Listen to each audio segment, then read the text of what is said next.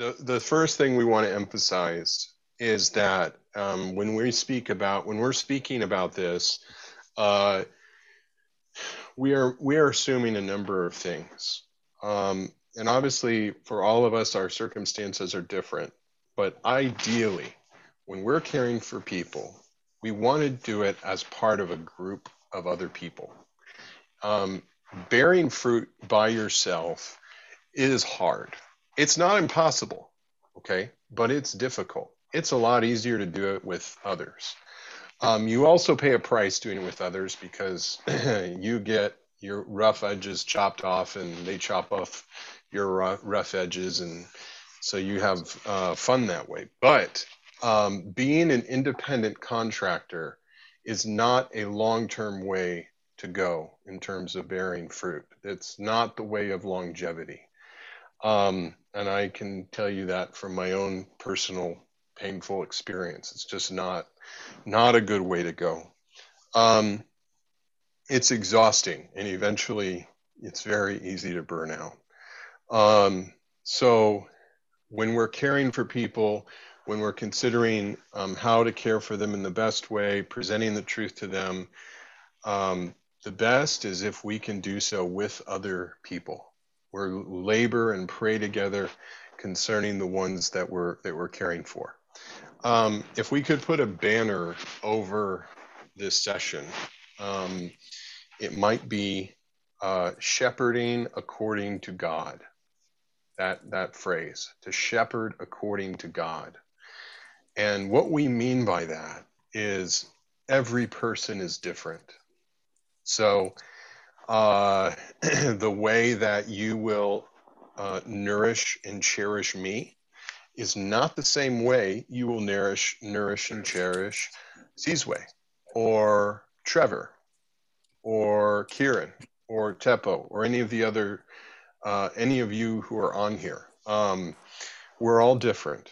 And so we have to realize that what may work with one person may not work with another person. And that's perfectly okay. Uh, and that's why actually it's really helpful to have other people as we um, as we are caring for the ones the Lord has given us, uh, because we're not all inclusive. And sometimes the Lord gives you somebody and you just realize, I don't know how to care for this person, but there's someone else who does. And so together you're able to render them the care that they need, but realizing every person is different. So we have to be careful to not look for the way to care for everybody. There is no the way. Um, everyone has their own way in order, you know, to, to be cared for. Um, and so it's our responsibility, along with the ones we are praying with and coordinating with, to discover how to shepherd the people the Lord has given us. So, what we're going to be getting into today is just principles. And these principles will need to be applied according to whatever situation you're in. So, they're, they're, they're not intended and they're not being presented as methods to be duplicated or promoted. These are just principles to be applied according to the situation that we're in. And so, as we said at the beginning, we are going to be looking at three main categories, and today, just two believers and uh, what we would call church kids. And we'll define what we mean by church kids later on. But so now uh, I think I'm going to hand it over to Trevor who's going to um, start us off with believers. Okay, hold on. Let me let me do the uh, let me do this. Do you see it? Do you see it? We can see it. You know, and I should just say, it's really good to be a believer. If you're a believer, praise the Lord. Yeah, it means faith has been infused into you. It's wonderful to be a believer. Um, okay, sorry, I'm just kind of setting up the screen here because it, it does this really weird thing that nobody knows unless you've shared your screen before. Um, okay, so at this point, this is, I didn't want to start this off in a really heavy way, um, but unfortunately, this is kind of heavy. So I apologize in advance if it's too much. but this helps me in my attitude towards believers. And I think our attitude a lot of times when we when we want to share something uh, with someone, uh, we really take the position. We, we take the wrong position. We take the position of a teacher and not a student, and that inwardly changes our whole attitude towards the person. Okay, uh, we're going to get more into this along the way, but I want to show you guys this one verse that's very uh, it kind of always grounds me back to reality and what we have. Um, okay, who we got? Sorry, who do we got? We got. Uh, let me just. Okay, bro. I I'm I'm scared to say your name now. It's so uncomfortable. I I, I had it too. Can you say it again, bro? Tshepo. Another thing that happens, guys, is when I share my screen, everybody's names disappear. So I can't actually like, I don't anyway. Okay. So bro, can you can you read for me um Matthew 5 4? Matthew 5 4. Um, yeah. Blessed are those who mourn, for they shall be comforted. Okay. Now, I'm not saying that this verse doesn't have to do with with losing a family member or it doesn't have to do with with uh, you know you go through a horrible breakup or something I, i'm not you know they're blessed are those who mourn okay but in the context of this what it's really talking about is we need we need to mourn the condition of god's people that is that is in the church life and outside um, that is anybody who um, is a believer and uh, the condition of the world. We need we need to mourn the condition of unbelievers. Um, blessed are those who mourn. And so I wanted to start off with this because a lot of times, um, a lot of times we can have an attitude where we think we're so special. I'm coming to you because I have all the quote riches. Um, and and by the way, can I can I just I, I do want to make a plug on using this word. Okay. I'm highly aware of what we have. I don't know a, a, sentence you can use in the context of the English language where you can say riches. Okay. Um, it's it's a very strange word to use around people. So I, I'm aware it's a, in it's in Ephesians. I, I know the verse, but maybe refrain from using that. But anyway, the point is, I realize we have it. Okay, we have Joseph's storehouse, we have all this stuff, and we want to feed people. Okay, now what what I want to go to next, bro, is can we can you read this verse? It's it's kind of the same context. It's Luke six twenty one. Can you read? Can you read that one?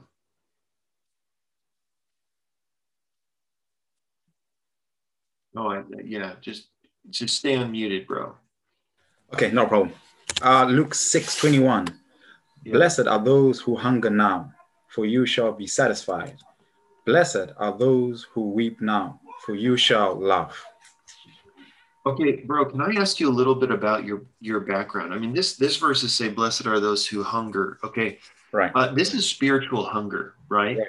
They're they're hungering. So I'm. I, can I ask you, like, in your uh, upbringing, were you like what? Just give me a quick thirty seconds. You know, like what was your upbringing? My upbringing, um, from a from a Christian standpoint, like or atheist or Christian family, or what? What were we talking about? I, not a Christian family. No, uh, not atheist okay. either. Oh, um, interesting. I just, I, I'm literally just three years ago. I just believed so. wow, bro, you were just walking down the street and it just hit you like a bolt of lightning. I just believed. That's I'm okay. So the thing, the thing is, bro, I don't know about you. Okay. Um, I don't know any more than you just told me, but my upbringing, my upbringing was, uh, you know, my mom is a is a pastor's kid, and we we were really, man, we were given uh, fire and brimstone. Okay, like I was not in a bad way, but anyway, my mom got me saved in a very unique way. Um, I think I shared it before, but I, I, I touched the stove and then my mom just told me anyway. you don't want to do that for eternity, right? And then I was like, oh, what do I do? Anyway, so I was five and and that's how I got saved was my mom led me to the Lord after I got burned um, physically. And so, okay, this is the thing. I realized after coming into the church life, I realized that there's a there's a huge, huge issue amongst Christianity, and what I'm talking about is denominations, okay? Mm. And the huge issue is they are all starving to death. Okay. They're starving to death. And what I mean by that, and by the way, there's people in the church life that are starving to death. I mean, they're like basically looking at Joseph's storehouse and they're not eating. Okay. So I, I'm, I'm just saying, but in general, there's there's a reason why in Christianity and in Christian circles, there's a famous book that will come out. And then they will literally sell millions of these books. Millions. Okay. Uh, you know, some some that you might have heard of is like Heaven by Randy Alcorn, or The Case Books by Lee Strobel, or Crazy Love by Francis Chan, or The Purpose Driven Life by Rick Warren. Anytime one of these books hits the market, it's like it's like everybody just flocks to it and starts reading it. Okay, why? Why? The reason is is because they're starving. They're starving. Okay. And so this is I, I the reason we're hitting this first. The reason we're hitting this first is I I feel like a lot of times when I'm talking to saints or I hear them talking, okay, I make the same mistake. Sometimes sometimes we treat them like they're the enemy. Sometimes we treat them like they're an adversary. Sometimes we treat them like they're an idiot. Okay sometimes uh, we're very condescending. Okay. There, there's a lot of different ways that our attitude, before we even start this, okay, our attitude matters. Our attitude matters. And the person that's receiving from us can, can get our tone a lot more than they get what we're saying. Okay. I can say, I can say, I love you to my wife in a very loving way I can also say, I love you in a very, you know what I'm saying? It's like, it's like, whoa, bro, like, I don't know what your problem is, you know? Okay. So I'm saying the same thing, but it comes out differently. And so we need to always watch our attitude and our tone. Okay. I have a little story for you. And this, this story has to do with a photographer that went to South Sudan in 1993, and his name was Kevin Carter. And he was touring South Sudan and he ended up taking a picture of a child outside of a village. Okay. And he came back to the United States and he he sold this photo to the New York Times and the New York Times published it and it literally became a world-renowned photo in a day. Okay? It shocked the entire the entire world, okay? Now, this photo, I have this photo on my computer, I have it on my phone. And the reason why I have this on my phone and my computer is to always remind me constantly the condition that people are in. Okay. And I'm going to show this photo to you. Have you seen this photo before, bro? No. Have you heard of it? Okay. This is the photo. Okay, this is a this is an African child in Sudan that is starving to death and there's a vulture sitting there waiting for it to die. Okay. It's a very moving photograph. There's a reason why it became very famous very quickly. The reason why I have this on my phone and my computer is so that I am always reminded how, how heartless of a person would you have to be to go to this child and start talking down to them? Mm. Do you understand what I mean? Mm. Start start talking to them like, oh, I know better than you. Okay, who who in their right mind would do that? So the, the fact of the matter is, we need to be reminded all the time that even if this person is attacking me, even if this person is coming at me, they're starving to death. Okay. So the person, even though I'm right, maybe I'm right and they're attacking something, I need to learn to back off because the, the point is to save souls. Amen. The point is to save souls, right? The point is not to be right. We don't want to be right all the time. Okay. I wanted to start off with this just so we can get in the right mindset. I'm sorry if it was heavy, but I, I hope I hope this helps all of you a little bit. And this is this is kind of my heart. People are hungry, they're starving to death, and we need to go to humanity and mourn their condition. We need to be before the Lord and mourn over the fact that these people are starving, spiritually starving. Okay. At this point, promise I'm not going to do anything else super heavy. At this point, I'm going to hand it off to Nathaniel, and he's going to start showing us some verses on how we need to look at this generation and how to approach them. Yeah, so can we go to Luke 7 31?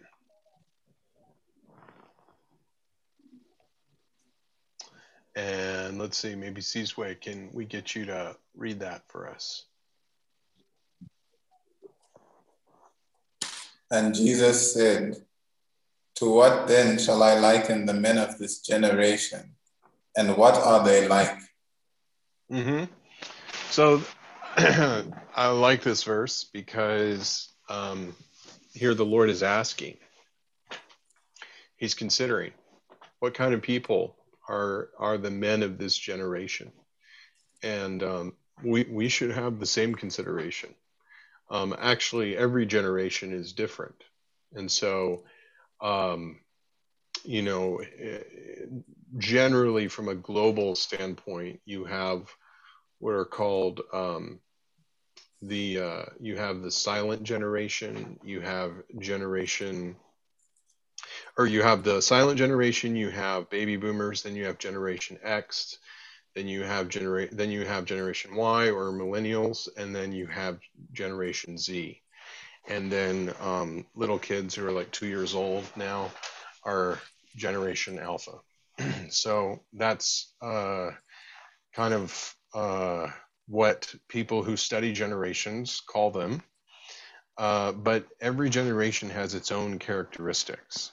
And so we, we have to consider as we are speaking to people, this is actually something that we should bear in mind. So, for example, um, I'm what in what they would call the millennial generation, and lots of things have been written about my generation.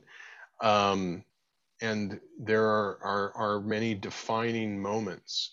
One of the most defining moments, if um, you were a millennial in the United States, then one of the most defining moments was the 2001 terror attacks, where the two planes went into the World Trade Center building.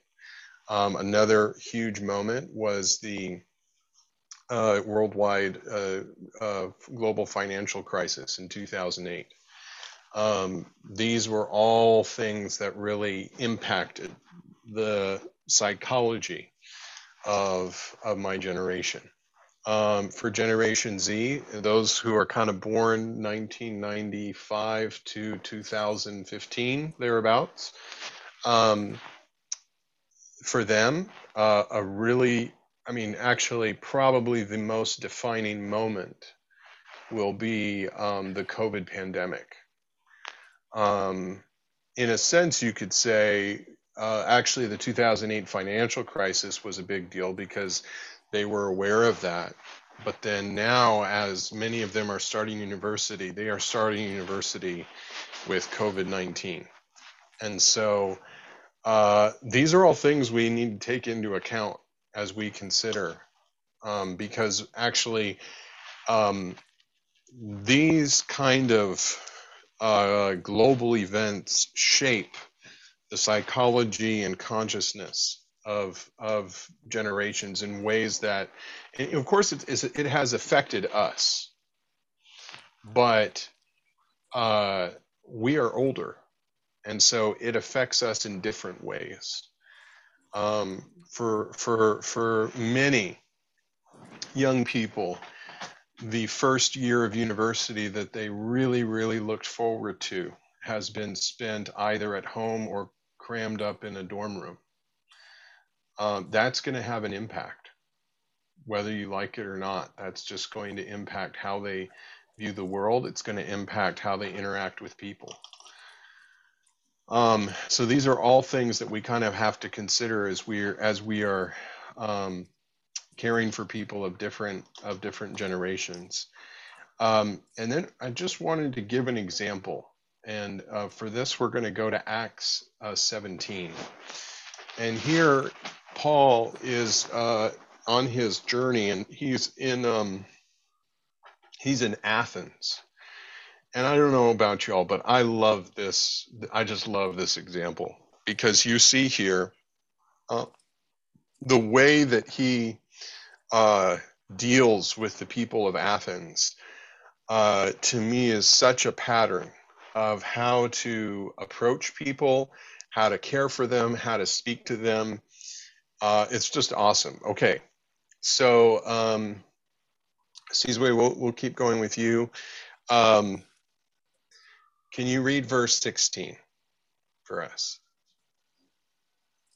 And while Paul was waiting for them in Athens, his spirit was provoked within him as he beheld that the city was full of idols. Okay, so we might focus on the fact that his spirit was provoked within him, which is true. But I want to draw your attention to the fact that he beheld. He he took note of the fact that the city was full of idols. So he walked into Athens and he was paying attention to the atmosphere, to the environment. If I can use this word, he was paying attention to the soil.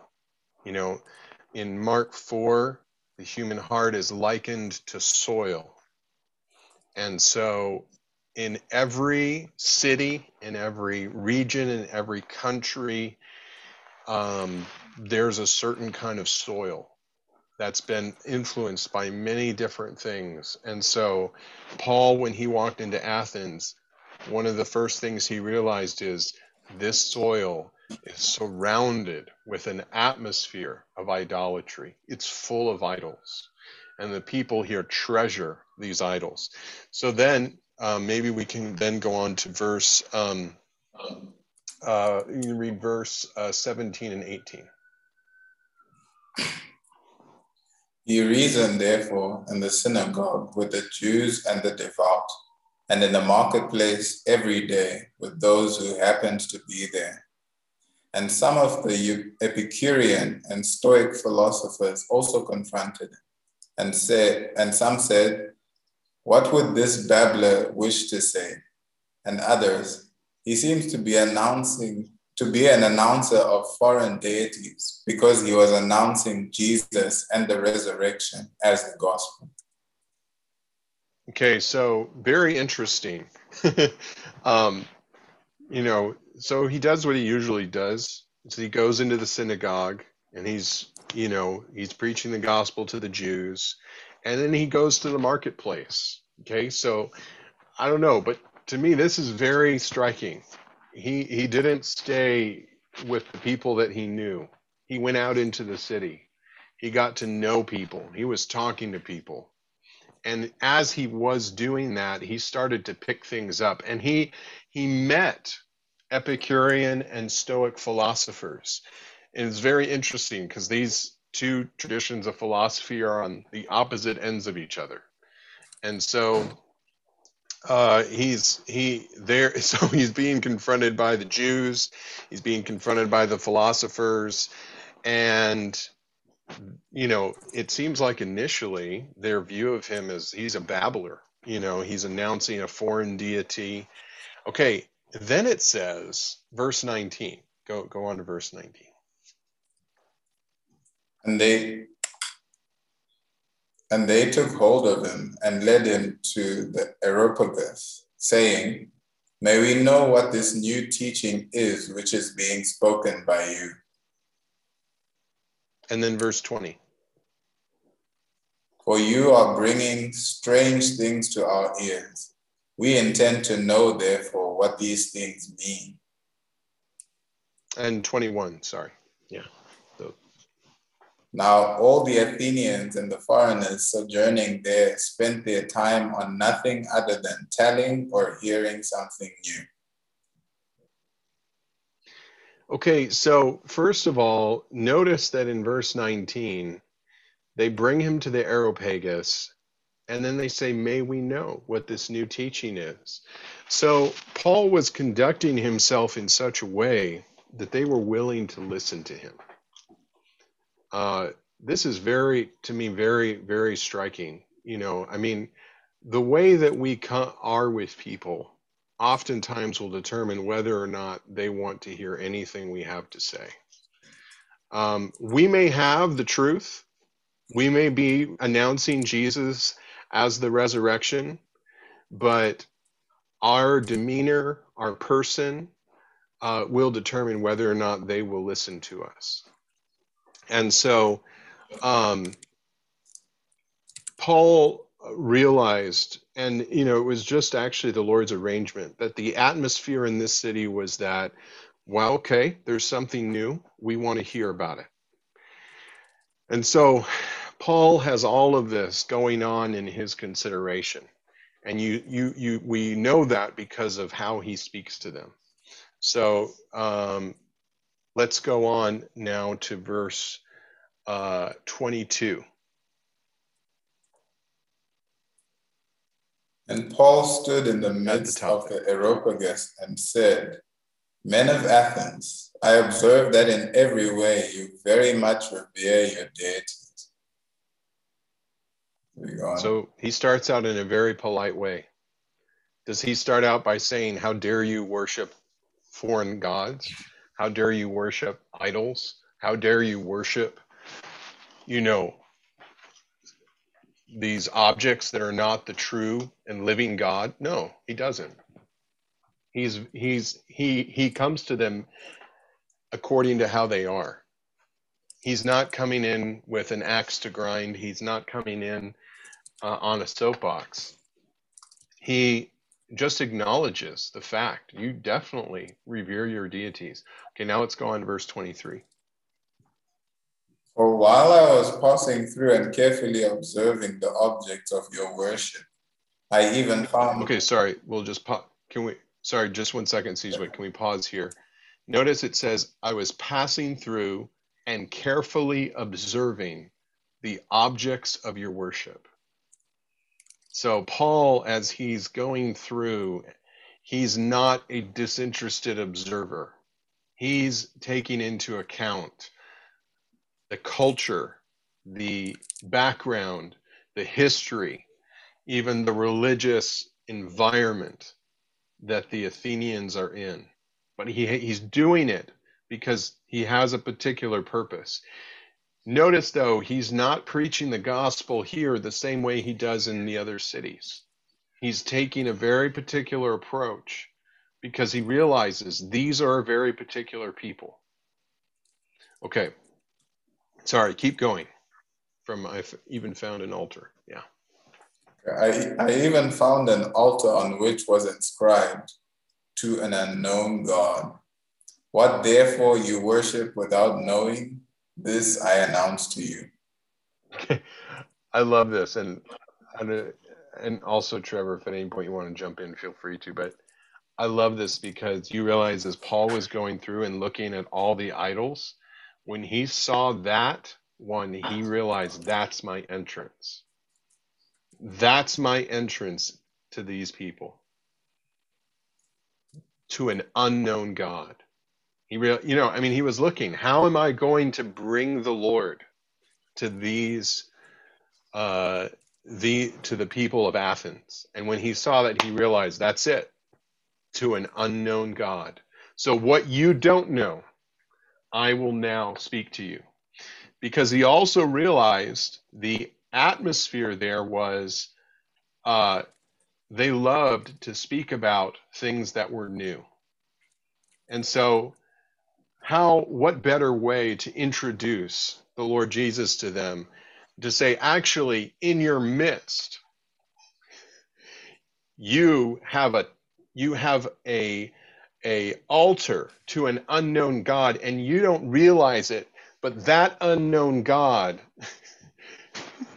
that's actually the God of the universe.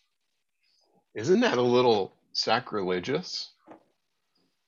You know what I mean? Like he's using a, a, a, an altar to an unknown God to talk about the Lord.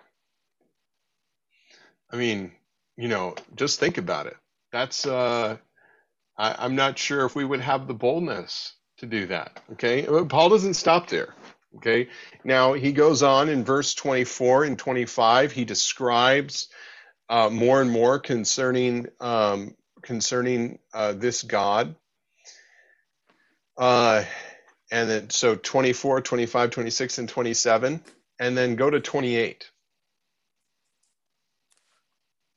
Okay, so for in him we live and move and are, even as some poets among you have said, for we are also his race.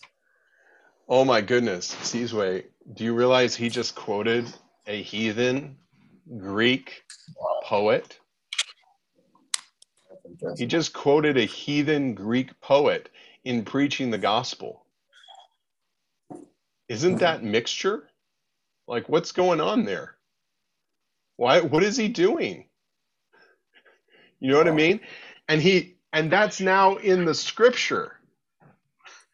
Okay, the words of a heathen Greek poet are now in the Bible. All right.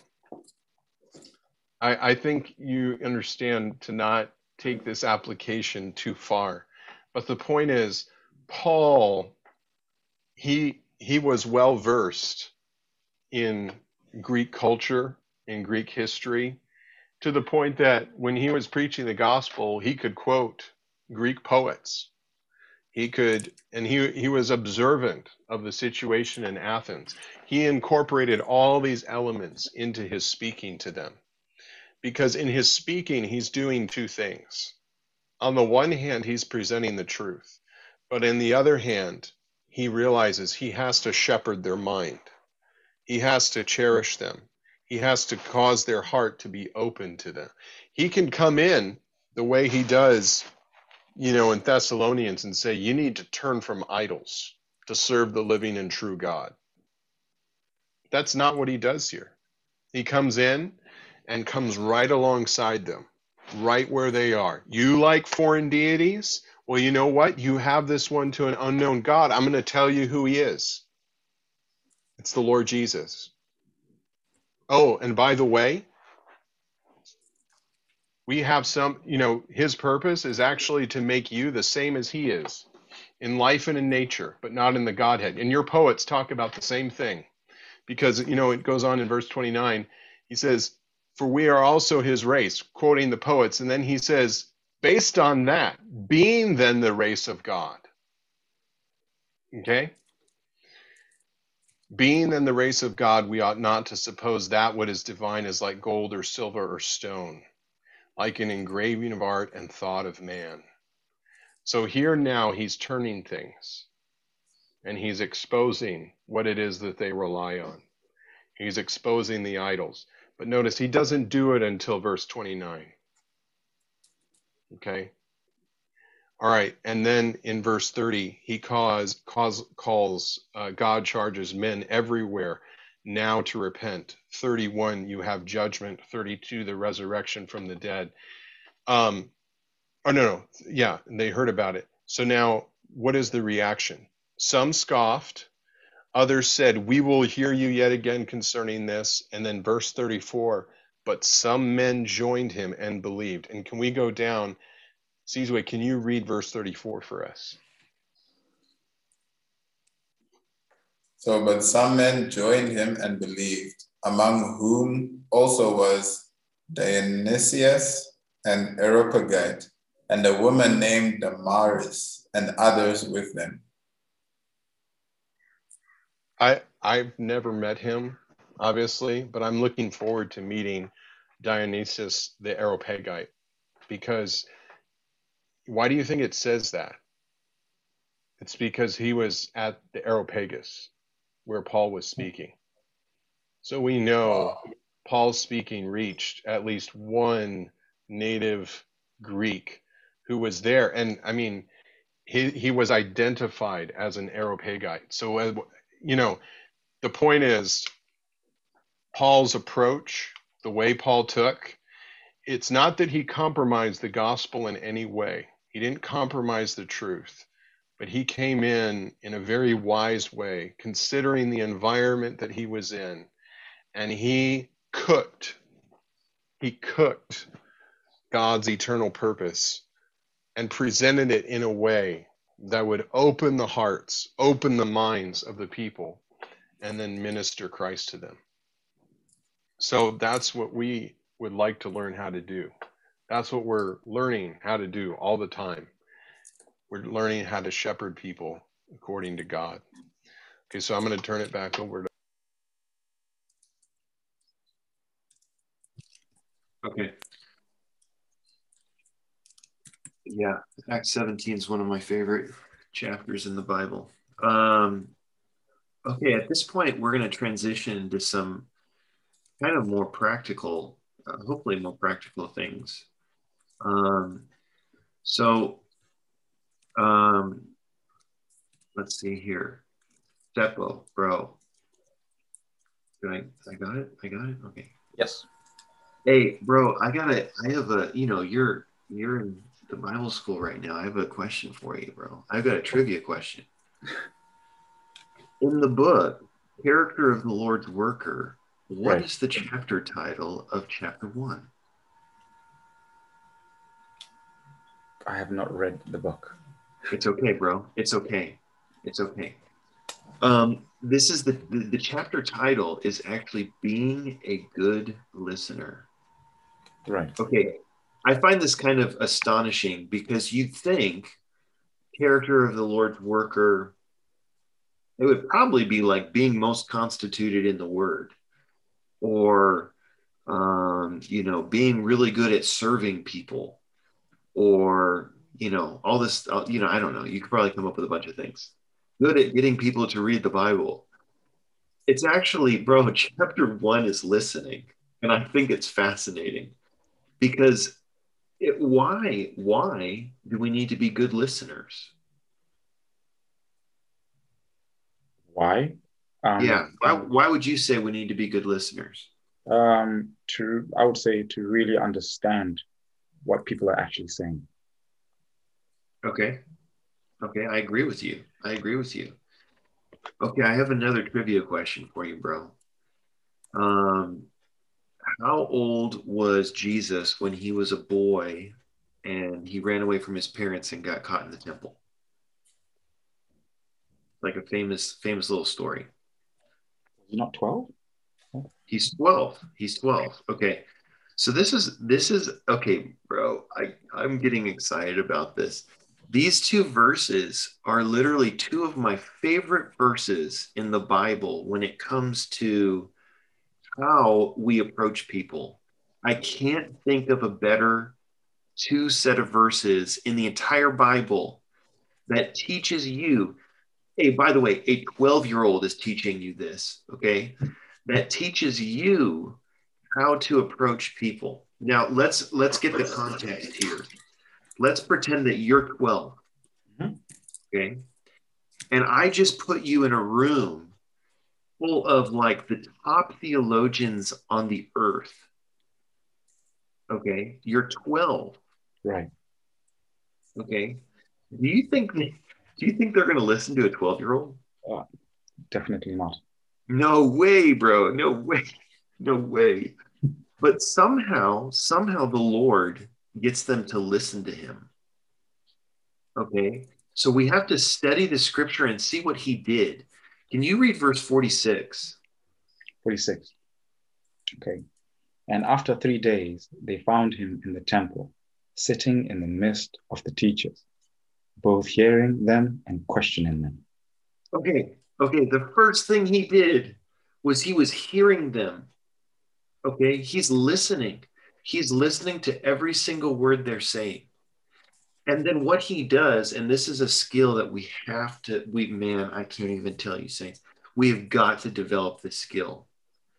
I need to listen to you and I need to question you based on things that you're saying. Okay. I don't just sit there and listen to you. And I see a lot of people do this. Okay. I've been serving for a while now. I've had a lot of appointments. I see a lot of people doing this where they sit there and listen and they do like, hey, let's just get through the let's just get through all the small talk. Okay. Listen, I'm not a fan of it either. Okay. I don't like small talk. Like let's let's get real as quickly as possible. Okay. That's kind of my that's kind of my style. But I, you know, you know, oh hey, what what city did you grow up in? Oh, uh, yeah, where'd you go to school? Um, yeah, oh, that's cool. That's cool. Any of your other friends uh, come from that city too? You know, and you you you just kind of like you know you do this. It's really lame. Okay, what major are you? Okay, so I I understand. I understand. Okay, but and I've done it. I've done it a million times. I've done it so many times. But oh, you, is, you just listed the three big questions. Those are the three. Yeah, yeah, yeah. Those are the three. Those are the big. Three. It's like it's like man, they're they're in the back pocket. You know, it's like it's like, and then and then they'll say like, oh, engineering, and you're like, oh, that's so cool. anyway, and then and then you pull out a ministry book. Okay, so this is the thing. This is the thing, bro. That that is not very effective. For one, for one, they they don't feel like you love them at all. Okay, right. you care about them at all uh, you you actually just became a book salesman in about 30 seconds. Okay. And I didn't sign up to be a book salesman. so so the thing is, bro, the thing is, what we need to do is we need to sit there, we need to hear them, we need to do exactly what the Lord did. We sit there and we hear them and then we question them. Okay. Okay. Now, an example of this is I'm, I'm just throwing this out here. Okay. Um, I can okay, I can give you a short story. I can give you a short story as a, as a kind of an example. Okay, there was this kid. His name was David, and um, and hopefully he's a man after God's own heart, but not not the David in the Bible. Okay, so this David, he was a freshman at the University of Texas, and we were doing freshman orientation. And you know, when I'm serving there, it was like, man, we were meeting like like ten thousand freshmen were coming on the campus during the summer. And we're just trying to like you know meet as many as possible. And so i sit down and i have lunch with this with this guy you know and he he signed up for like bible studies and stuff. And this was bro this was like the 400th time i i went through those types of small talk questions you know. And it, i got to be honest with you i i was starting to get bored so what I what I did was I I, I kind of came up with this. Uh, you could call it a game. I don't know, but I st- you could call it. You need to just practice doing this, okay? And what I did was I asked him what his testimony was. Okay, very common question. Hey, tell me your testimony. You know, and then and then he starts telling me his testimony, right? Okay, I didn't say anything. I just listened. But while he was speaking, while he was speaking, I, I just came up with different launch points in my mind based on his testimony of places I can go. Mm. Okay, in the conversation. I'm not interrupting him. I'm just thinking about these things. And I was tallying them up in my head. Okay. And by the end, I had 14 launch points. Okay. Places I could go. He talked for a while. Okay but places I could go. One of those things that he said was my dad, and bro, his tone changed. And he goes, My dad always made me read the Bible before we went to bed. And and then he just kept going with his testimony. And bro, I zeroed in on that so hard. I zeroed in on it. And I said, okay, David, I noticed this is when he was finally done talking. Okay. I didn't take the conversation where I wanted to go. Okay. I didn't take it to, okay, now I need to show you the three circles. Thank you for sharing me your testimony. I'm going to share something with you now. Okay. What I did was I actually asked him, I was like, David, your tone changed a little bit when you started talking about your dad forcing you to read the Bible. Are you bitter at your dad? Hmm. Okay and things got real really quick you know? Hmm. and and he kind of just paused and he just said well yeah i'm pretty bitter that he forced me to do that. And i said okay does that bitterness leak over to your other father who's in heaven? Okay then and bro it's okay. Awkwardness is actually fantastic by the way during an appointment okay? If if I just continuously talk and I don't pause and I wait for the person to think, nothing nothing's actually getting in. Okay. Right. So I just paused and I asked him, and it's awkward sometimes. You just have to sit there and wait and let them think about it. And he said, Yeah, actually, I'm kind of bitter at the Lord too. And I said, Okay. And then I, I said, Bro, you know, the whole Christian life is about us being a vessel, and you have to allow the Lord to come in. And so he has to eradicate that bitterness in you because it's a rock in your heart. And so I started to go into this whole thing about let, allowing the Lord to come in. You know, I went to Revelation 3:20. He stands at the door and knocks. All this stuff. You know, Ephesians 3:17. He wants to make his home in your heart. So I I start talking about this, but I'm relating it to his actual experience. Mm. And I said, the Lord, the Lord is the ultimate gentleman, and He wants, He does not want you to be bitter. So you have to deal with this. You have to open to Him. Okay, this is an example. Mm. This is an example. Okay. Now we have to hear them and then we have to question them. Okay. The things that questions are fascinating. They're like my favorite thing in the world. Okay. Because question questions automatically open up another human being. They have to talk. Okay. So if look at re, look at verse 47. Can you read verse 47? What ends up happening? Amen. Okay. 47. And all those who heard him were amazed at his understanding and his answers. Okay, bro, this is so legit. We have to ask the question what happens between verse 46 and 47? How does it go from hearing and questioning to being amazed at his understanding and his answers? He's asking questions and he's answering his own questions. Okay. This is a skill. This is a skill that we have to develop. Okay. So we look at what the Lord did when he was 12 years old, and we can practice these things. Okay. Some people don't like rhetorical questions. And I always, I always laugh when they, I don't like rhetorical questions. Well, then you really don't like the Lord because every question he ever asked was rhetorical. He knew the answer to every single question. So you have to ask yourself, why is God asking questions? Why is he doing that? He asks questions to open you up. Okay. He's constantly doing it. It opens you up. Okay. This is great. Have you ever, bro, have you ever heard of mirroring?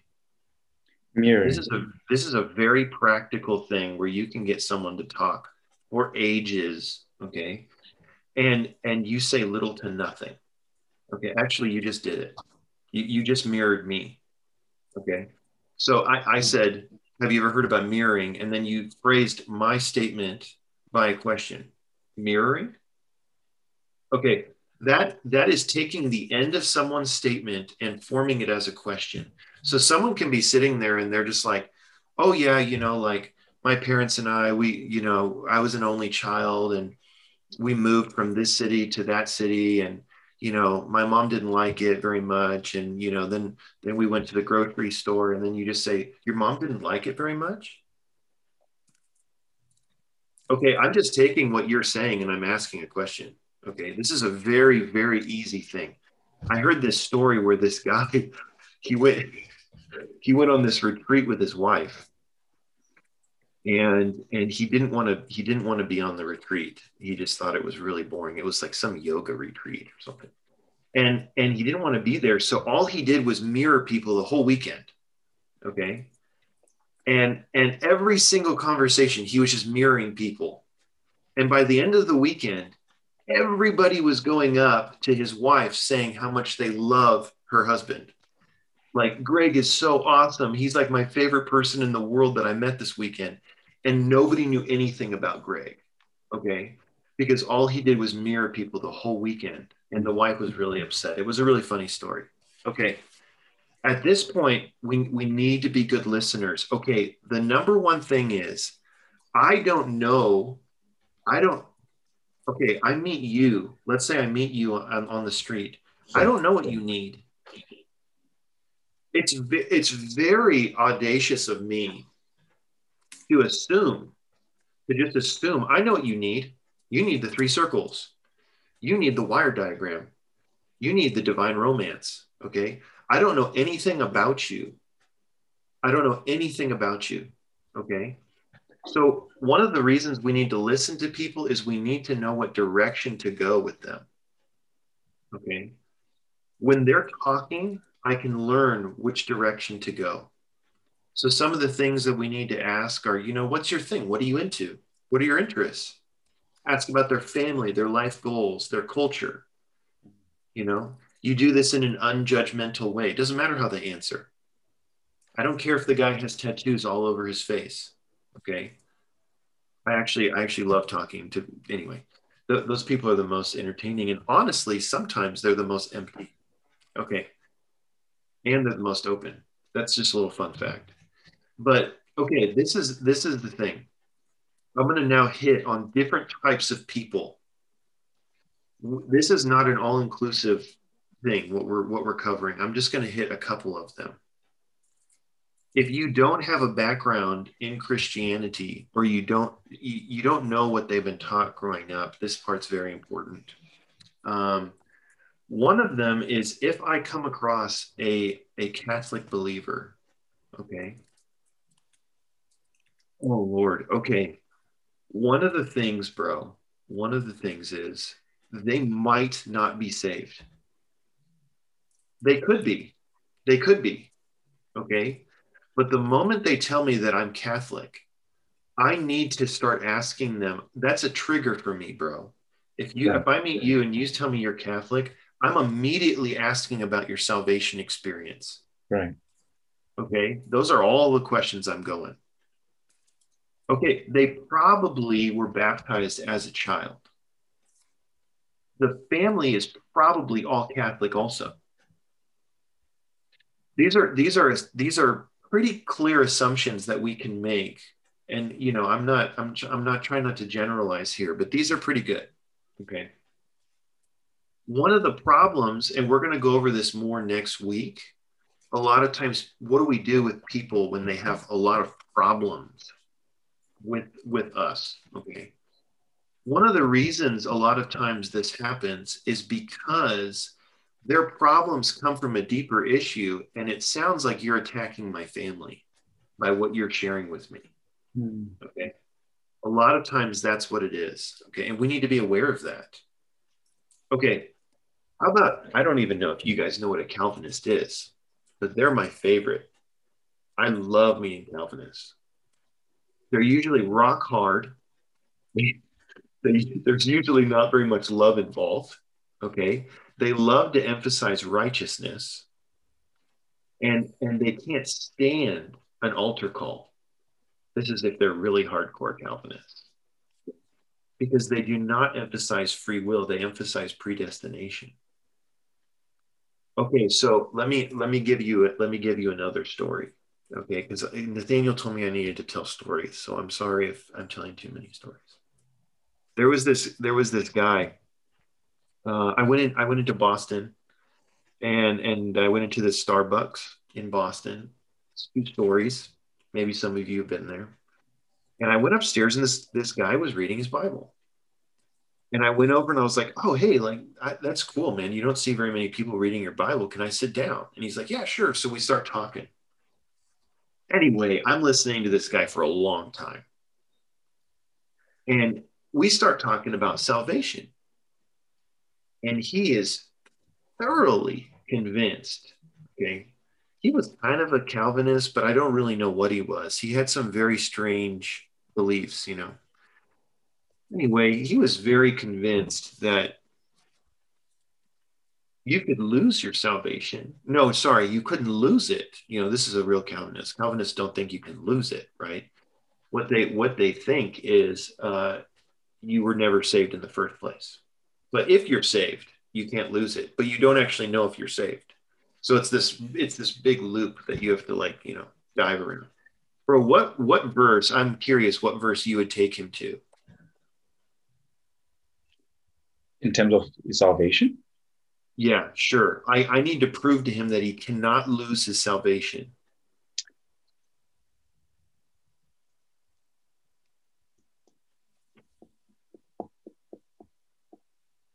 You're gonna have to help me here. Okay, okay bro. This is bro. You got to keep this in your back pocket, man. You got to keep this one in your back pocket, bro. This one, it's First Corinthians three fifteen. There's a you don't you don't want to get into parables with people because a lot of times that's a it, that's all based on interpretation. Paul Right. is not interpreting anything here. Can you read First Corinthians 3:15? That's Corinthians 3:15. If anyone's work is consumed, he will he will suffer loss, but he himself will be saved, yet so as through fire. Okay. Okay, bro. I showed this this brother this verse in Starbucks in Boston. And he's reading it and he gets to the end of the verse. He he will be saved, yet so as through fire. And he drops his he, bro, he drops his Bible and he starts pacing around Starbucks. I'm like, I'm like, is this guy okay? Like, what did I just do? You know, like, gosh and he's he's like he's so upset you know actually he wasn't upset he just didn't know what to do. Like his mind got completely fried. And then he and then he sat down and he's like he's like so i can't lose it? And i'm like no you can't lose it bro. Isn't that incredible? Amen. and so he was super happy. Okay. So this is this is someone this is actually someone that's more you could say arminianist okay? Most christians are arminianists even though they don't know they are and what that is is someone who thinks that they can gain and lose their salvation all the time like they're on an elevator okay and it's completely based on emotion how do i feel right now Mm. if I go to church camp, I feel saved. When I come home and I sin, I'm not saved. And they, they just do this all the time. I was Arminianist. I didn't even know it. Okay. I just thought, I, you know, I did 14,000 altar calls. Anytime the pastor asked me to go to the front, I'm like, yeah, let's do it. You know, like I'll crawl up there if I have to this time. And so it was, it was, I was desperate, right? And so I was helped immensely knowing that I can't lose my salvation. Okay. Now, there's another thing I want I want to teach you right now. That's this is another very interesting little short story. Okay. So there was there was this German student, and I'm not going to say what gender it was because they might know. And they might watch this. Okay, there was a German student. They wanted to know all about heaven. Okay. And this is a this is I'm- I'm sorry, bro. I'm sorry. I'm, I'm like really putting you through the fire right now. Okay. Right. But I, so she really, she, oh, I just said the gender. Oh no. Okay. We'll edit that out. Okay. So she, I'll just say it again, really wanted to know about heaven.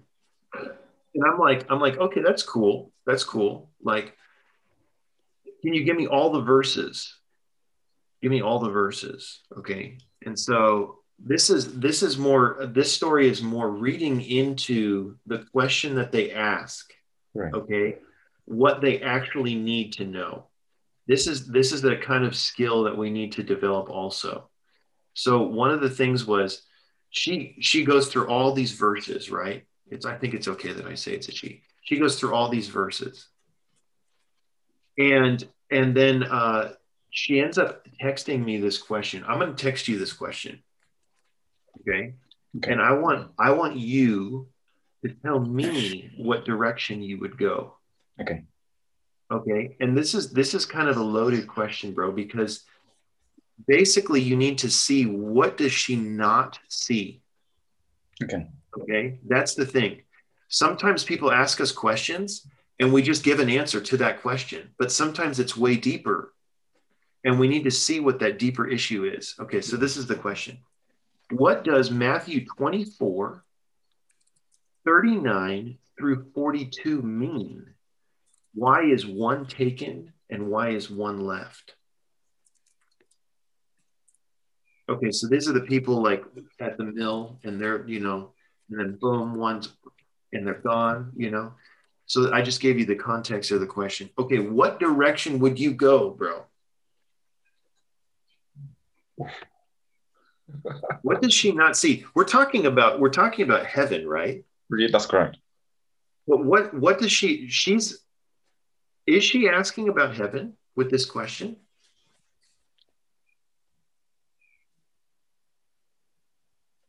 Is she asking about heaven with this question? Right. Is it related to heaven? No, it's not related to heaven. Okay, what is it related to? It's kind of that's the rapture of those. Okay, bro. See, now you're cooking, bro. Now you're cooking. So, what direction do you need to go? The side of the rapture. Okay, okay, okay. So there's two. There's two raptures, right? There's That's two correct. raptures. Yeah. So first of all, she doesn't know that. Mhm. Probably, I can probably assume that she doesn't know that. I don't. I didn't actually know yet. Okay. But but the deeper thing is the deeper thing that I immediately knew when I got that question. She doesn't know anything about the kingdom. Ah, okay. Right. She doesn't know anything about the kingdom. And actually, even though we're talking about heaven, she won't actually see heaven until she sees the kingdom because this is actually blocking, this is a stronghold in her mind that it's not allowing her to see this whole heaven topic. Mm, Okay. So these are like this is the kind of stuff that I mean when when someone's asking these types of questions, you have to see deeper into it. Okay? Because a lot of times that question that's coming up out of them is revealing the thing that's blocking them from seeing something. okay. Yeah. I see what you mean. And if I just come back and I start talking about, oh well, you know, like there's there's two people at a mill and they're working, and you know, and I start answering the question in the context, that's not going to help her. Right. Does that make sense? Yes. Makes sense. Okay. So these are these are some these are some maybe short stories. I think they're short of of uh, you know little little times that I've had with people, and we really need to study. You need to study different different types of teaching. Okay, different schools of teaching, because if you don't, you have no idea what you're going up against. Okay Right. it's essentially what you're doing is you have a little pistol and there's a tank coming at you and you're shooting your pistol hoping that the tank blows up okay and that's that's a lot of times what we do we just we just man i really hope like if i share my enjoyment from this morning it's just gonna like blow their mind you know and they're gonna touch their spirit. I'm not saying that that won't work okay? But that's that's literally like shooting the bullet down the down the barrel of the tank as it's firing and it blows up in there. You know it's like very rare. It's very rare. So that's that's the thing. Do, do you understand what i'm saying bro? Yeah.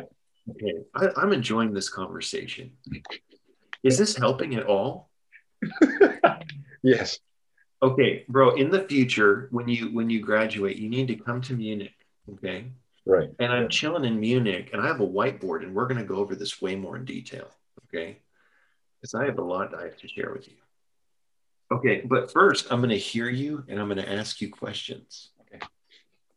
And then through that, you're going to ask me questions.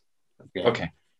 So maybe, maybe at this point, some of the, Nathaniel, do you think we should go over like some questions to ask people? I think that'd be good. Let's do that. So okay, okay. Oh man. Okay. So bro, when I when I was in the training, do you know what I did? I sat in class. You can do that. To do this this semester, please. I sat in class and everything that they shared, I, I thought about it from a way of like, how could I present this to someone? Right. Okay. And so there's a difference. There's a difference between speaking in a prophesying meeting and then there's spe- a difference between speaking to someone on the street. Right. Okay. Don't take the prophesying meeting to the street. It's it's not going to work very well. You know what I'm saying? And so so the thing is, these are some questions that I find very, very helpful. One thing that you can do in an appointment with someone, and it varies how much the person knows about the Bible. Okay. But one of the main things I like to do is you have to create a problem. Right. Okay. Create problems that you and this other person are trying to fix. Okay. So it's not just I'm teaching, I'm talking down to you. I'll present two verses that seem like they contradict each other. Okay. And I'll be, or, or two problems in the Bible that seem like they contradict each other. and then I'll present that to the person, to this Christian. Okay, this person is saved. And and I say, hey, like, what's the deal with this? Hmm. And then a lot, I, I all the time they're like, oh man, I don't know. I've never thought of that before. And I'm like, yeah, I know, right? Okay. Me neither. Okay. Or I'll say, you know, earlier this week I was thinking about something and it's like, why does why does the Lord say born again? Isn't that weird? Hmm. Right. Like if you actually if you actually analyze the phrase, they've heard it their whole life. Okay, so they've become kind of numb to the phrase. But if you actually like really get why born? You know? And and and then you you can start, you know, I thought it was like if we just die, we go to heaven. My name's written in the book of life. I get there, Peter's there at the gate, and he says, Okay, it's here, you can come in. Okay. Like, why do I have to be born for that? Mm-hmm. And so basically, I'm playing off of things that they know that they can relate to from their growing up. And then I ask them questions like this. Okay. One of one of the most common ones that I like to do, bro, and may, maybe you can maybe you can help me out with this. Okay. Bro, you can ask a believer from any any background this question okay? Because what they're being taught is that sin is the main problem.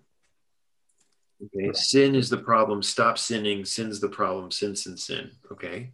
And i understand that. Sin's a big problem. But but this is this is interesting you can take them to, to genesis 128 and it's also Tshepo, it's also how you how you set it up Okay. okay? So I'm going to set this up as if you are uh, doing the appointment with me. Okay. So, you know, Tshepo, I, I grew up as a believer and I was always told that sin's a problem, Mhm. you know, and it's the main problem. And, and then this, and then I just, I realized this verse the other day, uh, and I want to, I want to know what you think about it. So, um, when did sin come into the Bible in the context of the Bible? Right. Do you do you know, bro? When did When sin? when when did sin really enter into the into the context of the Bible? Uh, Oh, the context of um, Genesis 2? Okay, I'll use Genesis 2 in terms of context of the Bible. sure, sure, it does, right? That's when they eat and they they do all this, they do all the bad stuff. Well, actually, it's Genesis three. Is it Genesis? Oh, sorry, yeah. So it's Genesis three, and so I'll sit there and I'll say, okay, okay. So if it's if it's Genesis three, uh, and then I'll take the person, I'll take you to Genesis one twenty eight. Can can you read Genesis one twenty eight for me? Okay, 128 reads, And God blessed them, and God said to them, Be fruitful and multiply, and fill the earth and subdue it, and have dominion over the fish of the sea, and over the birds of the heaven, and over every living thing that moves upon the earth. Okay, so Tshepo, the thing, the problem here is this that that I'm kind of struggling with because to subdue implies a kind of struggle. If I'm going to subdue you, it's it's two wills colliding. Right. Okay? And it, it implies a type of conflict, warfare, battle, whatever you want to call it. Okay. And and I I thought that sin enters the context of the Bible in Genesis 3. So what do I need to subdue as Adam? So let's pretend that you're Adam. What would you ask God if he tells you in Genesis 1:28 to subdue the earth? What am I subduing? Right. Hmm. It's not the plant life. Okay. Right. Like it's I mean, what are you gonna like tie a tree to the ground and subdue it? Okay. I don't think plants have a will. Right. The animals are cool, you know. In Genesis 2, 19 and 20, he's like naming the animals. They're totally chill, man. There's no problem with the animals. He doesn't need to tie a giraffe to the ground and subdue it. So, what do you think he needs to subdue, bro? uh, his adversary, which is Satan. Okay, okay, bro, bro. Okay, so this is awesome. This is awesome because you should never talk more than a few minutes before asking a question. Right. Ever. The person will tune you out, right? So you, you, I've, I've asked you this question, right? Right. And we've come to the conclusion now. Actually, you came to the conclusion. I just kind of led you down the path Mhm. that it's actually Satan. Yeah. Okay. So I didn't tell you, hey, you know, based on Genesis 128, we have to subdue Satan. Because in your in your uh, flow chart that's in your brain as a Christian growing up, it just bounced out. Right. Yeah. Okay. No denied, boink, and it just bounces out. Okay. But the thing is, if I lead you down a path of questions, okay, and you come up with the answer, now as a believer, Tshepo, what are you going to ask me? I'm like, yeah, for sure, bro. It's Satan. What, what do you think now? What would I ask you next? Usually, I've done this. uh, I've done this like a lot of times. Usually, the person then asks me a question Yes. once they realize it's Satan. Uh-huh. What, what do you think they usually ask? How do we subdue him? Oh, hey, bro. That's what I'm talking about. So that's off. Oftentimes, we've I've created a problem. Right. I've eliminated sin as the problem. Now Satan's the problem, and your purpose. Actually, he says he says to subdue the earth before he tells us to eat anything. Your purpose is to subdue Satan. Mm. So now immediately, no believer knows they're supposed to do that. By the way, they think they think God did it. Okay, and it's already over because it is finished. Anyway, we could go on this for days, but but the whole point is the whole point is now I can start to take you through creature deals with creature. I can start to show you that man's goal is to defeat Satan. You know, it's obviously the Lord did defeat. I, I'm, you know what I'm saying, right? Yeah. Okay. So, okay, and then eventually, eventually, I can lead this appointment down to the ground of oneness. Because how do we actually subdue Satan? I can't tackle him. Right. Okay, he would destroy me. Mhm. So the thing is, through, only through the oneness on the ground can we actually defeat Satan. Okay, do you see? Do you see how this happened? How it leads. Yeah. Yeah. Okay, so I started off with a. I started questioning. I'm creating a problem, and I'm leading you down this path. Hmm. Okay. Much different than than let's let's read a book, right? Or given the answer straight away. Yeah. Okay. So I, I I've talked too long, Nathaniel. Please take over at this point and say something. okay. Well, uh, and feel free to come back if you want to hit more on this. But actually, I thought this might be a good um, point to talk about. Um, okay, obviously, um, it's not like we just, you know, have generated all of this understanding and revelation on our own. Okay, we're standing on shoulders and pretty big shoulders okay that that have come before us and so we're just the beneficiaries of of of that um everyone when they uh, come to the word they have a view. They have a viewpoint.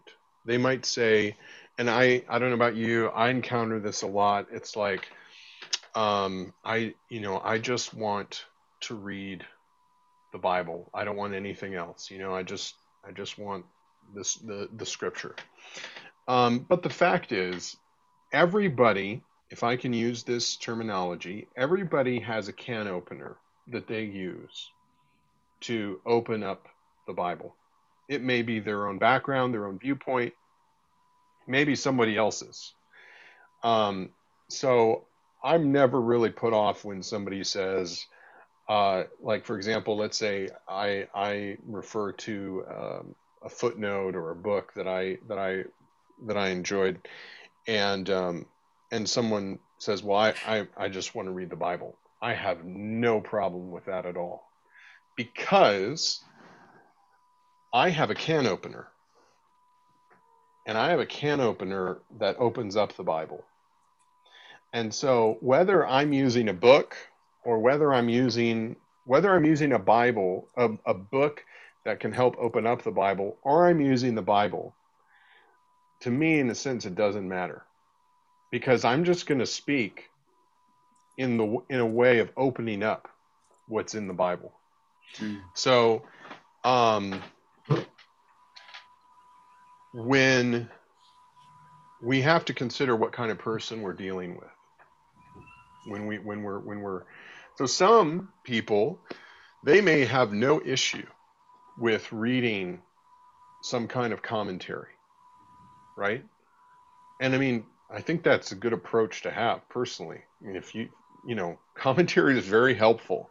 If you think that you can be all inclusive and receive all the revelation required you know to fully understand what's in the bible and you don't need help from anybody else i mean you know i think you have a lot of confidence in your in yourself.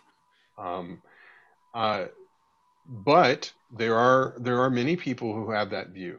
And so that's where it, asking questions like the one that trevor like the ones trevor's mentioned come into play because oftentimes what happens is people like that will who have that kind of viewpoint they will um, have this uh, approach where they'll read it and they'll just try to understand what's going on in the text. So one of the things that I really one of the questions I really like to ask is okay, you know, in um, John chapter 7 uh, it says uh, that the spirit was not yet because Jesus had not yet been glorified.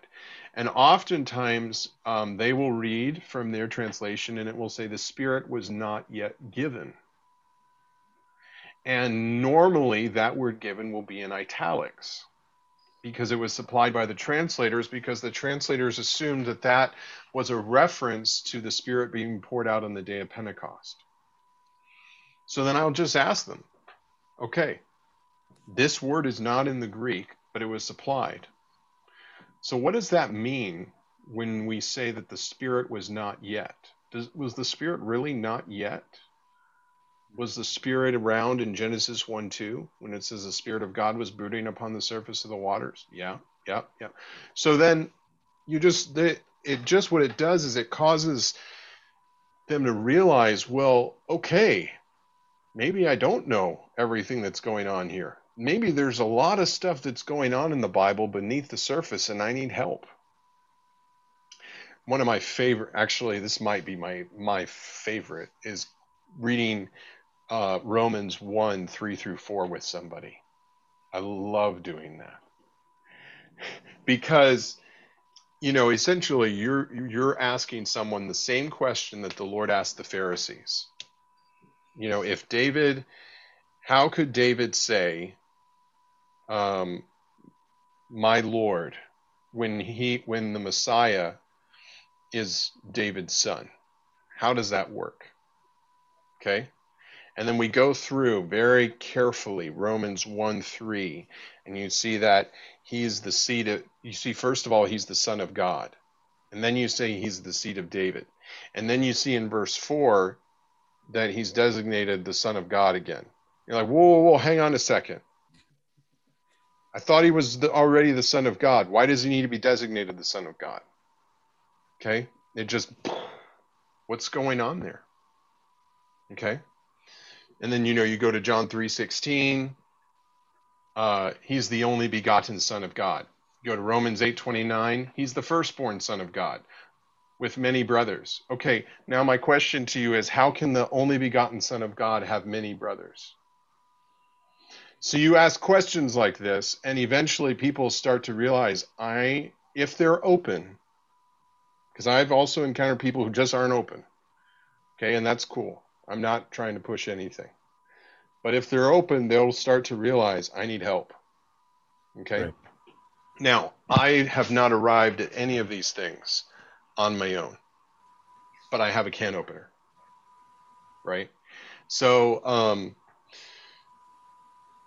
we just have to consider who we're with, and we have to realize the function of the can opener that we have. It's to open up the word. It's never intended to replace the word. So, for example, um, Kieran, you and I, we started reading. I forgot where we what we were doing first, but eventually we decided we wanted to get into Daniel, right? I think we've done like a general thing on Genesis and then went to Revelation and then let Revelation lead us into Daniel. That's right. And so when we were so yeah, we were getting into Revelation for a bit, then we went to Daniel, and then when we get when we got to Daniel, we started reading some commentary, right? Yeah. But when we read that, we always read the verses to start out, right? We always read the chapter that it's based on. And then what happens is then the commentary helps us to have even more fellowship over the verses. Yes. Is that a fair description? yes. Okay. And Yeah. and the, the So well, yeah, I was going to say it opens up Go, go. more No, no, questions as well, knowing someone Mm. else's viewpoint or someone else's portion of what they've gained from that particular text you've just read, which is that can opener Yeah. we're talking about. hmm Yeah, exactly. So I think when when we when we we just have to consider where people are. Some people they're ready for some commentary. Okay, they're ready for a, a, a, a, they're ready for some book from the ministry. But actually, most people that I've met, they need they need to be fed the ministry through the word, and that's not a contradiction. Okay, because the ministry opens up the word. The whole point of the ministry is to bring us to the word. So part of it, what we have to learn how to do, and I know it's not easy, and it may require more preparation, but part of, and to me, I always take it as a challenge, as a positive challenge. If someone doesn't uh, want to touch any kind of commentary, then I just take that from the Lord. Lord, I'm just going to speak the riches that are in the word to this person. Amen. And we're going to have a great time. Anyway, so I don't know, Trevor, if you have any more on that or any of the other things. Yeah, I mean, instead of instead of defaulting to using ministry books, you could probably default to not, as far as initial contact with the person. It's it's just um, y- you're really opening up a can of worms a lot of times when that's that's the initial thing, um, because most Christians are going to start asking you, um, you know, who is Witness Lee, who is Watchman. If you don't know how to answer these questions, you just walked into a wasp nest. And so, um, anyway, yeah, and, and the point, the point, everything that Nathaniel says is totally true. I mean, like, we're supposed to become the books, you know, that that should be the the main goal. Um, anyway, yeah, I, I like, I like, I like where this is going. This is good. I actually, okay, I have a question for Sizwe, bro. Sizwe, bro, are you unmuted? I am. Okay, bro, tell me what you would say if I was giving you my testimony, and or no, actually, if you ask me when did you become a Christian or when did you become saved, and my response is, I was I was born into a Christian family. Where what would you say? Um, when did you choose the Lord for yourself? That's a good one, bro. I like that. I like that, dude. So some people think some people think that Christianity is a race, like Judaism. And if I'm born into a Christian family, therefore I'm saved. And that, that's just what they've been taught. So they never actually had a very personal experience like what you I like, bro. That was a perfect question. I love it. I love it. So this way he's ready, bro. He's ready. We can just end now. Um okay. Nathaniel, do you want to do you want to move on? I, I really think we could talk about this for days, but maybe we should move on to uh, the what you are. actually, actually, one one thing one thing I will say one thing I will say something that really impressed me. Okay, uh, when when I when I met the saints, um, I was I was so philosophical that it's funny that how Nathaniel was. We were just talking about the ministry books. I was so philosophical. I didn't want to use the Bible. Okay, and so let alone the books, you know. And the the brother who was taking care of me, he came over and he opened up his Bible and he's like, "Okay, so do you have any questions?" And I closed his Bible. This is a this is a massive exposing of me man, I was this, I was wow, I was messed up. I closed his Bible and I said, I don't want to use the Bible. I want to have deep intellectual conversation. Okay. So this this is where I was at. Okay. And so then you know what he ended up doing? I don't think even Nathaniel knows this. Do you know? Do you, he actually he actually just goes, okay, and he slides his Bible over and every single topic I brought up, he quoted verses from memory. Wow. Oh, you know, actually, Moses says in Genesis, and I was like, I knew what he was doing. And I was just like, I was like, hey, you're still using the Bible. But the but the thing is, the thing is, that was super impressive to me. That was so impressive. Like, who is this guy? Anyway, that that's just a, a short testimony as far as like some people like me didn't even want to use the Bible. Um, okay, so Nathaniel, please.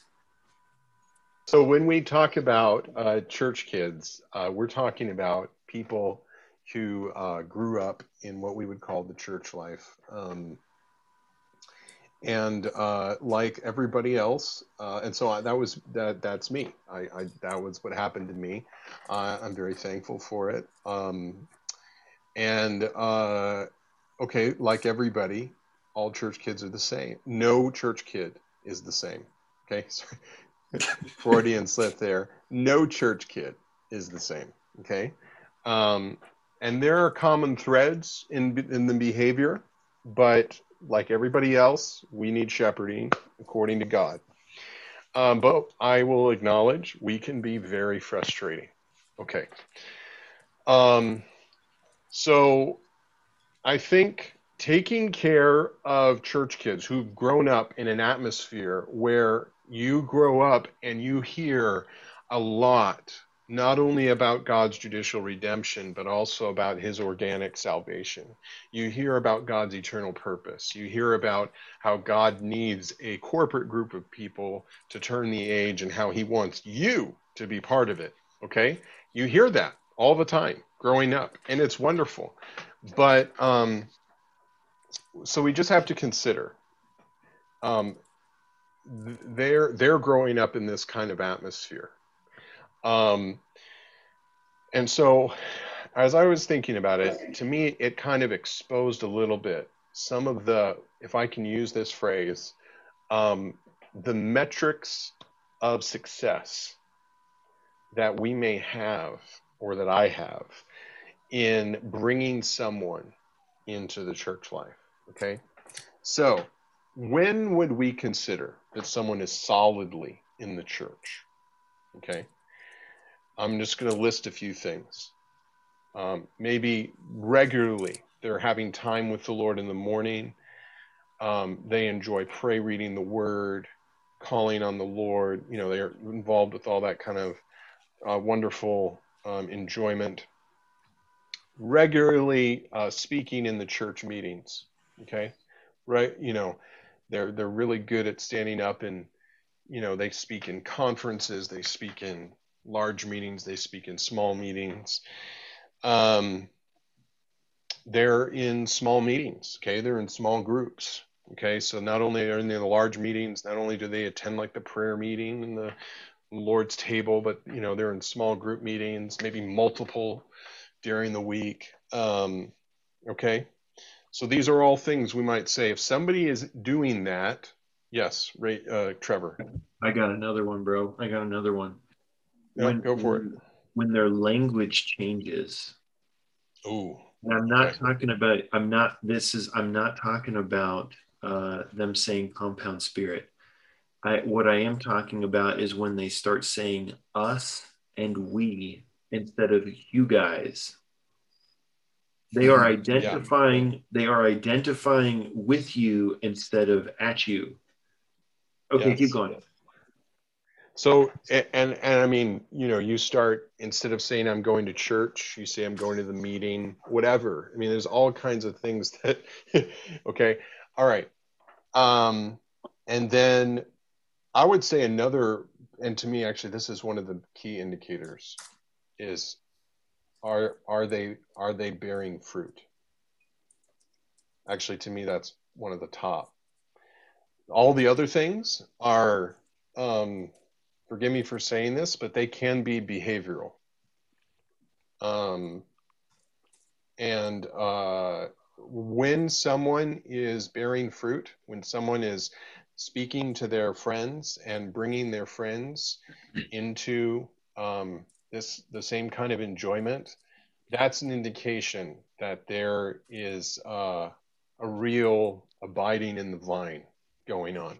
Okay, so. Um, I'm not going to be speaking about caring for church kids who are what we would say maybe are healthy, um, who are very positive. They may have problems, they may have issues, but they can go and open up to people people in a very positive way. You know, they're they and they don't generally live a double life. Okay, I'm not talking about those ones. Um, I'm talking about many that I've cared for. You know, they might be disenchanted, disgruntled, um, or they might just be living a double life, um, or they may not even realize what their own condition is. They might think they're fine, but actually, um, th- there isn't much reality there. Okay. So, how, because they are in a culture, they have grown up in a culture, but there hasn't been a kind of uh, connection where they've really found the Lord and they've kind of been extricated from the culture. They don't measure themselves based on all the things that they're supposed to do. Um, instead, their measurement is based on their living relationship with the Lord. Okay, um, so why why is this difficult? Okay, and why does this expose kind of our metrics for success? Because church kids grow up in the culture of the church life. So they can do many, many things without actually having that much reality, without actually experiencing the Lord that much. And I'm saying this not pointing at other church kids, I'm saying this pointing at myself. I'll tell you this story. I was uh, I came back after a, a conference. I was in high school, in secondary school, and um, I, after uh, the meeting, uh, there was a Lord's Day morning meeting. Um, some of us were sharing about what we had seen and appreciated during the conference, and I, I was speaking. And uh, as I was speaking, I looked over, and my dad was in the meeting, and he started. I just he just started laughing, and I hadn't shared anything that was funny. He just started cracking up, and everybody was kind of looking. It was like, "What's going on there?" And so um, after the meeting, I went up to him and I was like, "Hey, Dad, what what? Why were you laughing? I didn't say anything um, funny." And um, he said, uh, he was like, "Well." when you were speaking, it was like you were reading a newspaper. There was absolutely no exercise of the Spirit. And that statement absolutely floored me because up until that point, I assumed that I knew how to exercise my spirit and I assumed I knew how to speak the Lord to people. And when he said that, I realized I that it, there was a dawning realization that required a number of years to fully mature. That I was basically living out a culture. And so, anyway, I am forever thankful to my to my dad for saying that to me. Um, so uh, anyway, I could say a lot more. Um, so, in other words, when you're with church kids, um, they may be good at speaking in public. You know, they might get really good. They hear something in the meeting and they can just, in their head, they pull out all the relevant points and they can stand up. They go like this and boom, they've released a wonderful prophecy. Everybody's really happy. But the question is how much how much reality is is really there. Um, I'm not saying this to call them into question. I'm saying that they themselves know what's real and what isn't. And just because someone is um, is talking the talk, we shouldn't assume that everything is okay because they grew up that way. We so in other words, care for them is really a lot of times really hard because you have to throw away everything that you normally, you know, if you see someone who comes into the church life and they're doing all these things, you kind of feel kind of happy because, you know, they're speaking, they're, you know, but to apply the same thing to a church kid, you might be making a, a mistake. And you might actually be missing the fact that inwardly they're very, very confused and inwardly they might even be hurting, but they are caught because everyone has an expectation of them. Everyone wants, uh, uh, expects them to be a certain way, and they no longer have the life to be able to match that, so they have to fill that up with performance. That's really sad. And I, I mean, I'm, I'm not saying speaking about anybody on this call, I'm speaking about myself and my own experience. That was that was my experience, and it was the experience of um, many of my peers. Um, so uh, that's why I would say, actually, when you see church kids who are bearing fruit when they're bringing their friends, um, that's actually to me one of the best indicators because it's an indicator that there isn't a double life the who they are with the saints in the church life, that's who they are with their friends. That's a really big that's a big deal. And so um, I would say usually it happens around the early adolescent years, okay? Um, when church kids can go at least down at least four four avenues, at least four, okay? And one is, you know, every every church kid experiences a crisis where there's a standard and an expectation. They realize they can't meet it. So what do you do? And the reason why they can't meet it may be because they really want to do something else that nobody that other people that they that they feel they shouldn't do but they really want to do it. So now how do you deal with that? Okay maybe you're able to open up to someone and then you can get through it.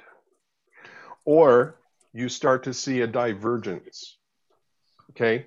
They're living one life but now uh, there's a divergence between life at home and life with the saints and life at school. Or there might be a just an attitude. It's like, well, I don't care anymore. I don't care what people think. I'm just going to do whatever I want. And then, you know, a lot of times they get labeled rebellious or, you know, whatever. Um, I love rebellious church kids because at least they're being genuine. Okay. I love, I love church kids who don't care about what people think because they are being genuine and it's really easy to take care of people who are being genuine it's really difficult to take care of people who are hiding.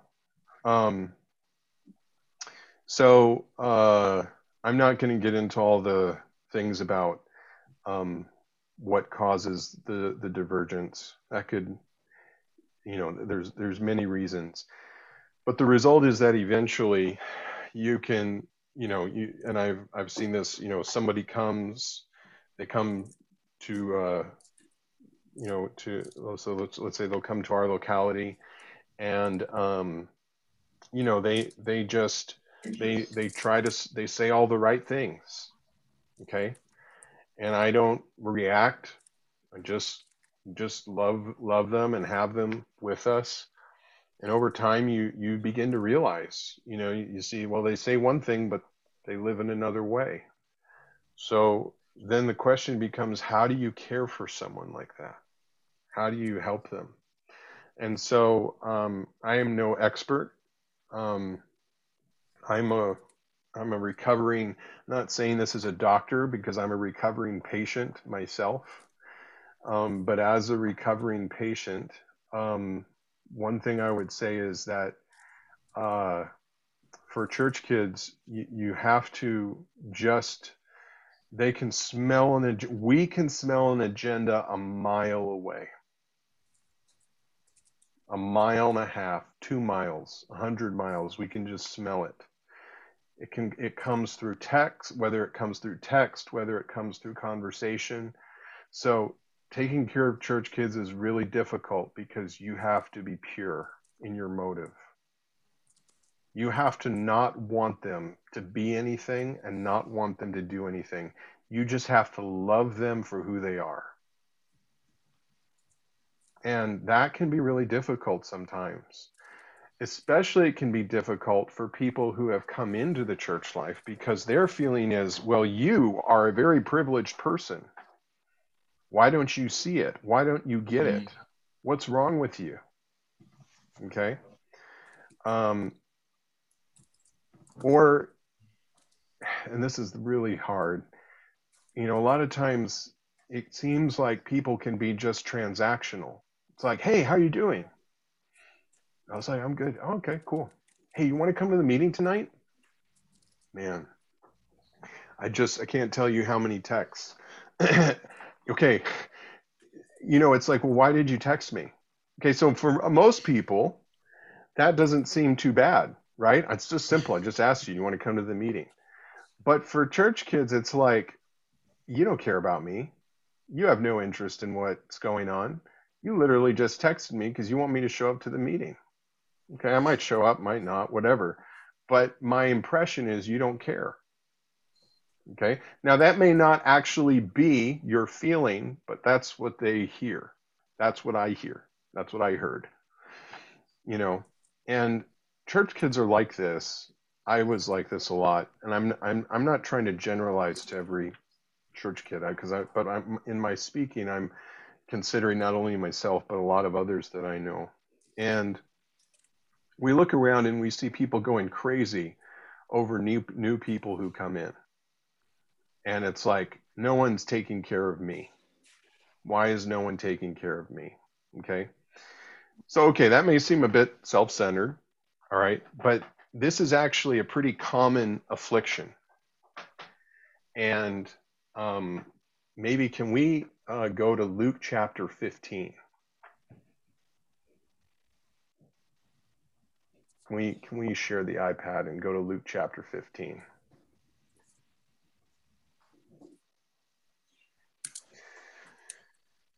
Anyway, this was a big help to me. But how you yeah, and just so you know, Luke 15, let's go down to the bottom to the the prodigal son.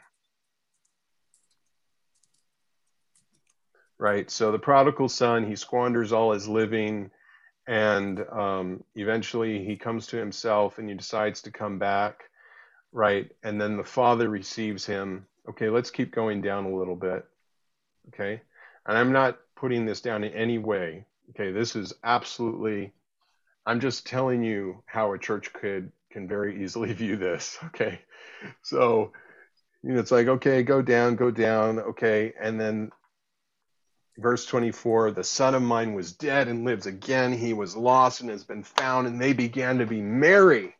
Wonderful okay? Now his older son was in the field okay the older son he didn't go anywhere he didn't squander anything okay and he came and he drew near to the house and he heard music and dancing and calling to him one of the servants, he inquired what these things might be. Okay, Kieran, can you read 27?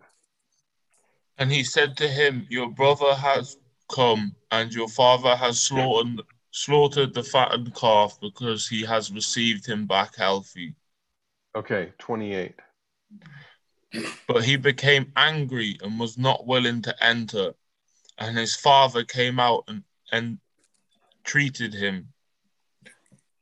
Yeah, so this is a reaction that many church kids can have is you just why?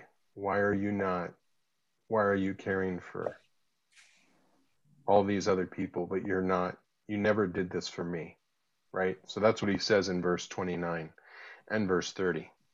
Okay? You read that verse 29 and 30. But he answered and said to his father, Behold, so many years I have been slaving for you, and have never neglected the command of yours, and you have never given me a goat that I might be merry with my friends. But when this son of yours came, who devoured your living with harlots, you slaughtered for him the fattened calf. Okay, so just notice you have never given me a goat that I might be merry with my friends. And then he says, But when this son of yours came. So whose son is that? That's the son of the father, right, Kieran? Yeah.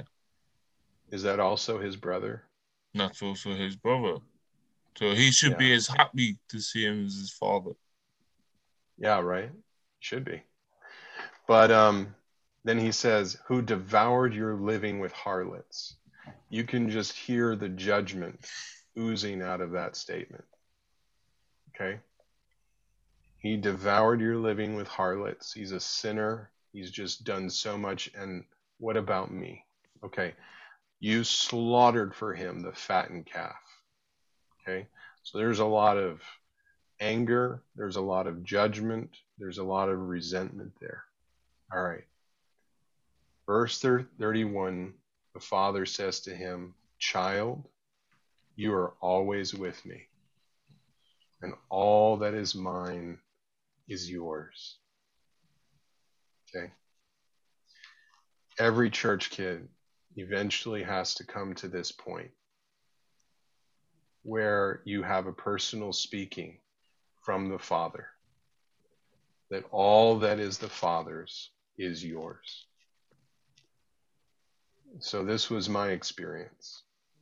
Because for many reasons, and I'm not going to get into all of them, but for many reasons, you can become very bitter, um, disappointed, you can get hurt, and it's very difficult to open that up a lot of times. Um, but we need the Lord's personal speaking. Every church kid needs the Lord's kiss. Okay? and needs the Father's speaking. And we need to see that all that is mine, all that is mine, is yours. The thing about church kids growing up is that it may take a while to realize what what you have, what we have. Mm-hmm. And having people tell me, having people tell tell you like don't you realize what you have is not helpful it just you know it's like it, it's it's um i don't know exactly how, what to compare it to but it's just not helpful. I need someone to show me the humanity of jesus. I need someone who won't just tell me about all the riches but they will be that to me. They will show me just a normal divinely human person who loves me no matter what. And oftentimes it's through that kind of person that I will see the Lord and I will find the Father's voice. And then I'll realize everything that I grew up with, all that I've inherited, it's always been mine. And now I can take it and I can enjoy it and I can become it. Okay. But that's that's why I say that caring for church kids is is not easy because um, they just have a particular kind of background, and um, I guess I'm biased because that was me. It still is me. Trevor still has to take care of me, but uh, at the same time, uh, because of having gone through all that, I have a lot of empathy. I just realize it's not easy. And I'll never forget I was in a conference or it was a, it was a, it was this massive international training and I was with this young brother who'd grown up in the church life and we were just you know and and you know and everybody's so excited everybody's really excited. You know, we're it's just it's an awesome time and everybody's enjoying the Lord. And I realized, you know, he was saying everything, but there wasn't it wasn't there wasn't a connection between his spirit and what he was saying. And so we started to just talk and and um, I just was asking questions and probing a little bit. You know, what are you, what are you, what's your experience been? What's it like where you're from? And then before I knew it, he just started to weep. And and then I I realized, you know, actually he had come to that time under so much pressure. He had come under so much pressure. He had to enjoy the Lord because people were looking up to him and people were expecting him to do that and he wasn't doing it according to the standard that he expected of himself. And so eventually it was just too much. So, but once he got through that and all the expectations and standards fell away, he was able to enjoy the Lord no problem. So, uh, there's something else I'd like. I don't know, Trevor, if you have anything else. I, I, I, there's a little quote that I want to read a little bit later, but I don't know if you have anything else at this point. I think I think what Nathaniel's saying is really true. You know, like the they need to feel um, loved, cared for. Uh, they can they can see it coming from a mile away that you have some kind of agenda. Uh, all that stuff is is very. I, I've just in my experience of doing home meetings with them, oftentimes I've realized that they know they know a lot of the terminology, but they don't really they haven't ever had it really pieced together. Um, so a lot of times we would do kind of like dive sessions in my living room, and they would get blown away as much as the new people because it's like, whoa, I've never I've never seen it uh, put together, like the puzzle put together. Yeah. It's just been like kind of conferences here and there, and people talking, and so they've picked up things over time, but they've they've never actually had it all laid out, you know.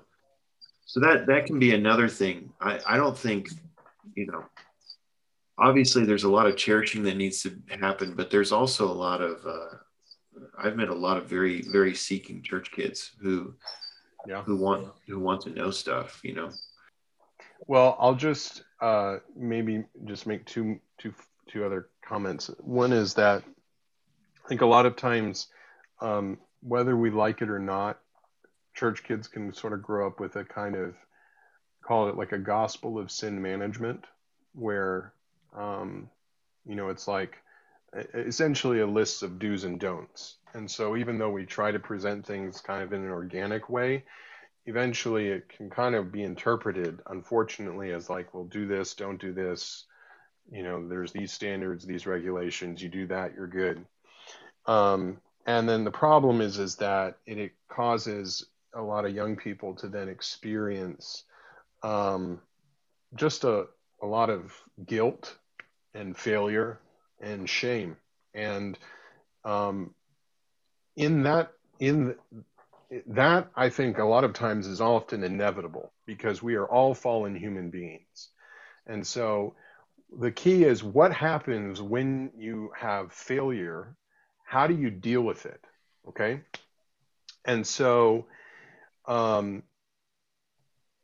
there's a, a um, someone who who was doing a study on generations, and they made this comment. I really really appreciated it, and um, the comment was this: um, doubt is not what kills faith.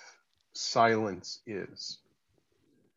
When we don't allow young people to explore challenging ideas and questions, we inadvertently preach a small Jesus rather than the Lord and Savior of the world. Instead of so so in other words, giving young people, giving church kids, uh, anybody really, giving them an, a, an atmosphere, a place where they can just open up and be who they are, um, and open up whatever it is that they're going through without fear of judgment is is just is just so important to have that. And um, a lot of times, because they don't have that, they just default into living a, a double life. And so my hope is that um, any church kids that come our way, uh, we wouldn't assume anything about them, just like we wouldn't assume anything about uh, any any you know new ones who come our way. We just realize this is a person. They have a particular background, particular history, and I need to be open to the Lord and open to the ones I'm I'm with to learn how to care for them, to learn how to shepherd them according to God. So I think we'll probably conclude on that note, the note we started at the beginning, which is shepherding according to God.